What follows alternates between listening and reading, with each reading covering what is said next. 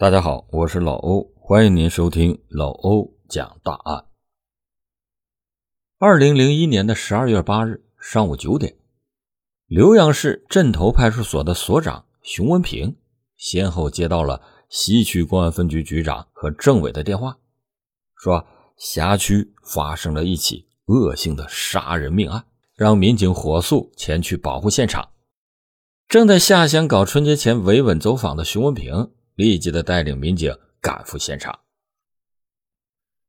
案发地是一个很普通的湘东农家小院，这是一个三层的小楼房，红墙黑瓦，土木结构，有水泥砖砌成的两米高的围墙。后院种植有花木果树，还有一口深水井。农户的家距离公路不足百米远。辖区的民警设置好警戒线以后。分别进行了外围的调查，详细的询问最先的那个报案人。当地村干部说，户主张德怀和邻居有点矛盾，这不快过年了吗？村干部们就约好了上门要走访，进行调解纠纷。结果敲了半天都没有人开门，他们从门缝往里边一瞧，看见的情景让他倒吸了一口冷气。客厅的楼梯上。趴着一个血淋淋的女孩，怎么喊也不答应，身子已经不动弹了，血从楼梯已经流到了客厅的地板。由于案情特别重大，长沙市局刑侦支队的副支队长率领着刑侦技术人员疾驰现场。眼下的惨况不忍直视，死者依次的呈现：一楼的东厢房。八十多岁久病卧床的老爷爷，西厢房七十多岁的老奶奶，二楼客房有来走亲戚的主人家姨姐，二楼到一楼的楼梯间有寄宿读书的姨侄女中学生，三楼主卧次卧有男主人夫妇，总共三代六口人身亡。这罕见的幺二二八灭门惨案震惊了省公安厅和公安部。公安部指示要限期侦破，现场勘查的工作整整忙了一天一夜。从凶案现场的进出口到现场被害人体态姿势以及伤害的程度，包括后院水井捞上来的两把菜刀、提取到的指纹，现场地面、墙壁、楼梯的血溅状和血型化验，除了六个人外，还有两名疑犯的血液。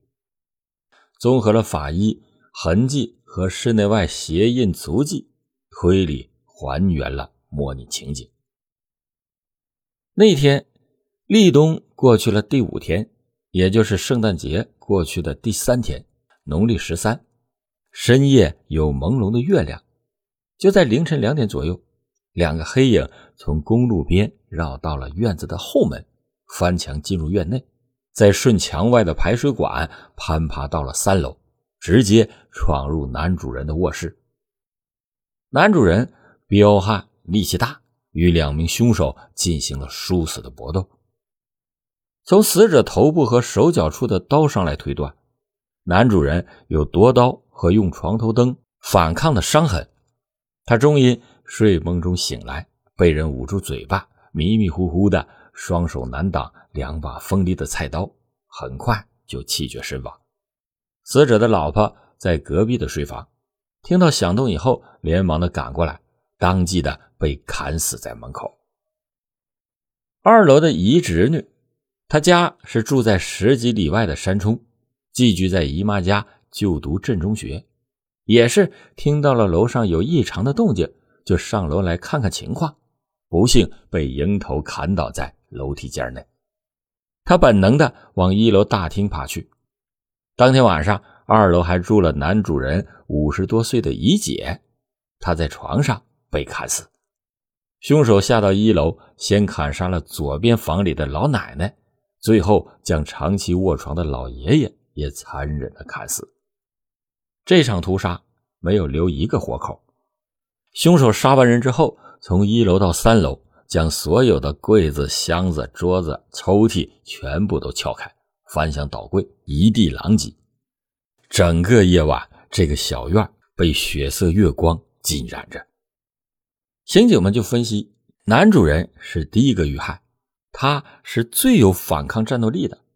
死者姓张，四十多岁，人高马大的，当地都管他叫金鸭婆，家境殷实，有一条挖金的洗沙船。在走访了金鸭婆的口碑非常的差，脾气还暴躁，并且争强好胜。他曾经和姨父因为一点小事而打架，还打断过姨父的脚。当地和他闹过矛盾、有过节的人还不少。这十场人命，九场奸，还剩一场争坟山。可是金鸭婆除了喜好赌钱打牌之外，偷鸡摸狗的事儿。从来不干，也没有沾花惹草的绯闻。他和乡邻们在金钱方面的扯扯借借倒是还有很多，但是也没有大债主，也不会至于因为债务而丢了性命。专案组就分析，此案如果不是谋财害命，那必定是有深仇大恨，要斩草除根。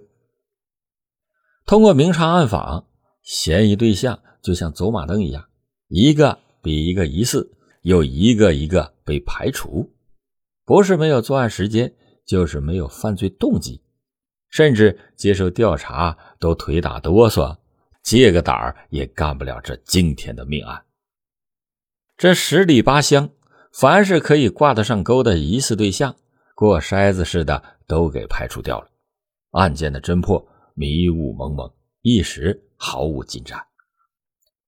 山重水复疑无路，柳暗花明又一村。离春节越来越近，眼看着这宗特大的命案要拖欠到了过年，专案组刑警们心急火燎。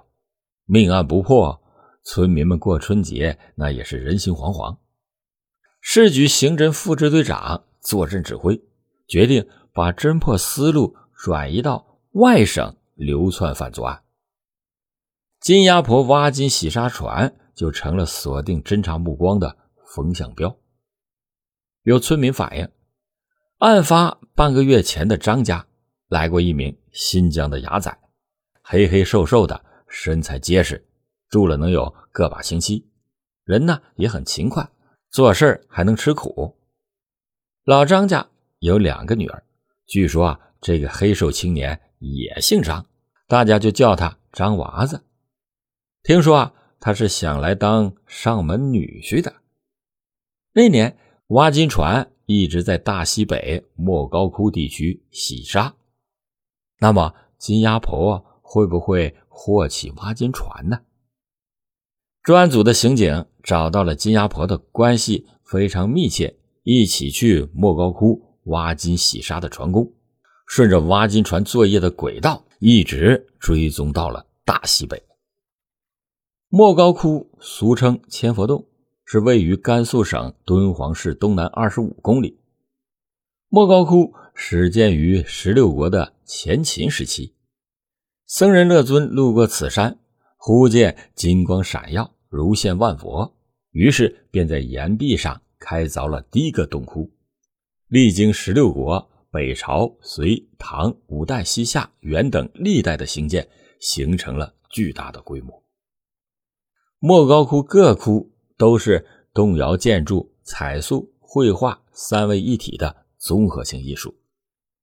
各朝代壁画表现出了不同的绘画风格，是中国古代美术史的光辉篇章。莫高窟现存的洞窟七百三十五个，壁画四点五万平方米，泥质彩塑两千四百一十五尊，是世界上现存的规模最大。内容最丰富的佛教艺术圣地，刑警们肩负着侦破案件的使命，途中经过了湖泊、大草原、大沙漠、庙宇、石窟、丹霞地貌，还有茫茫的雪山、花海无人区，他们都无心驻足观赏。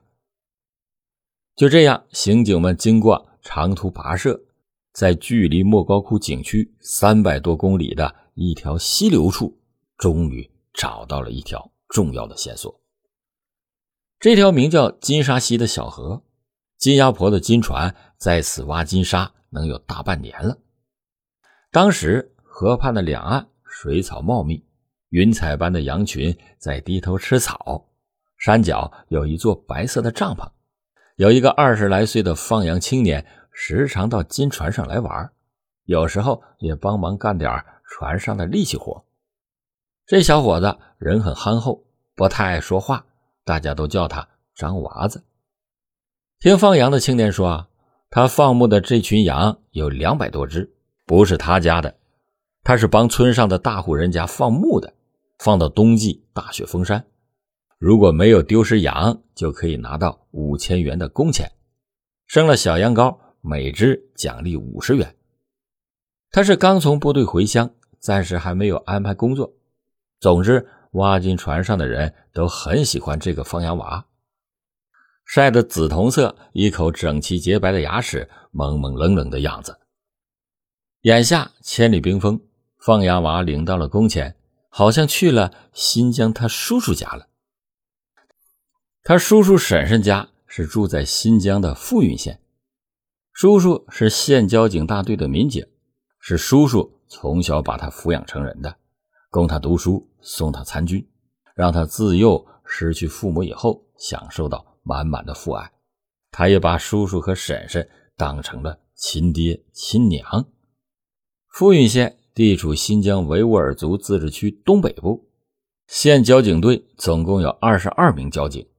专案组的刑警是通过敦煌莫高窟当地的警方提供的线索，找到放羊娃叔叔的。他叔叔叫张建安。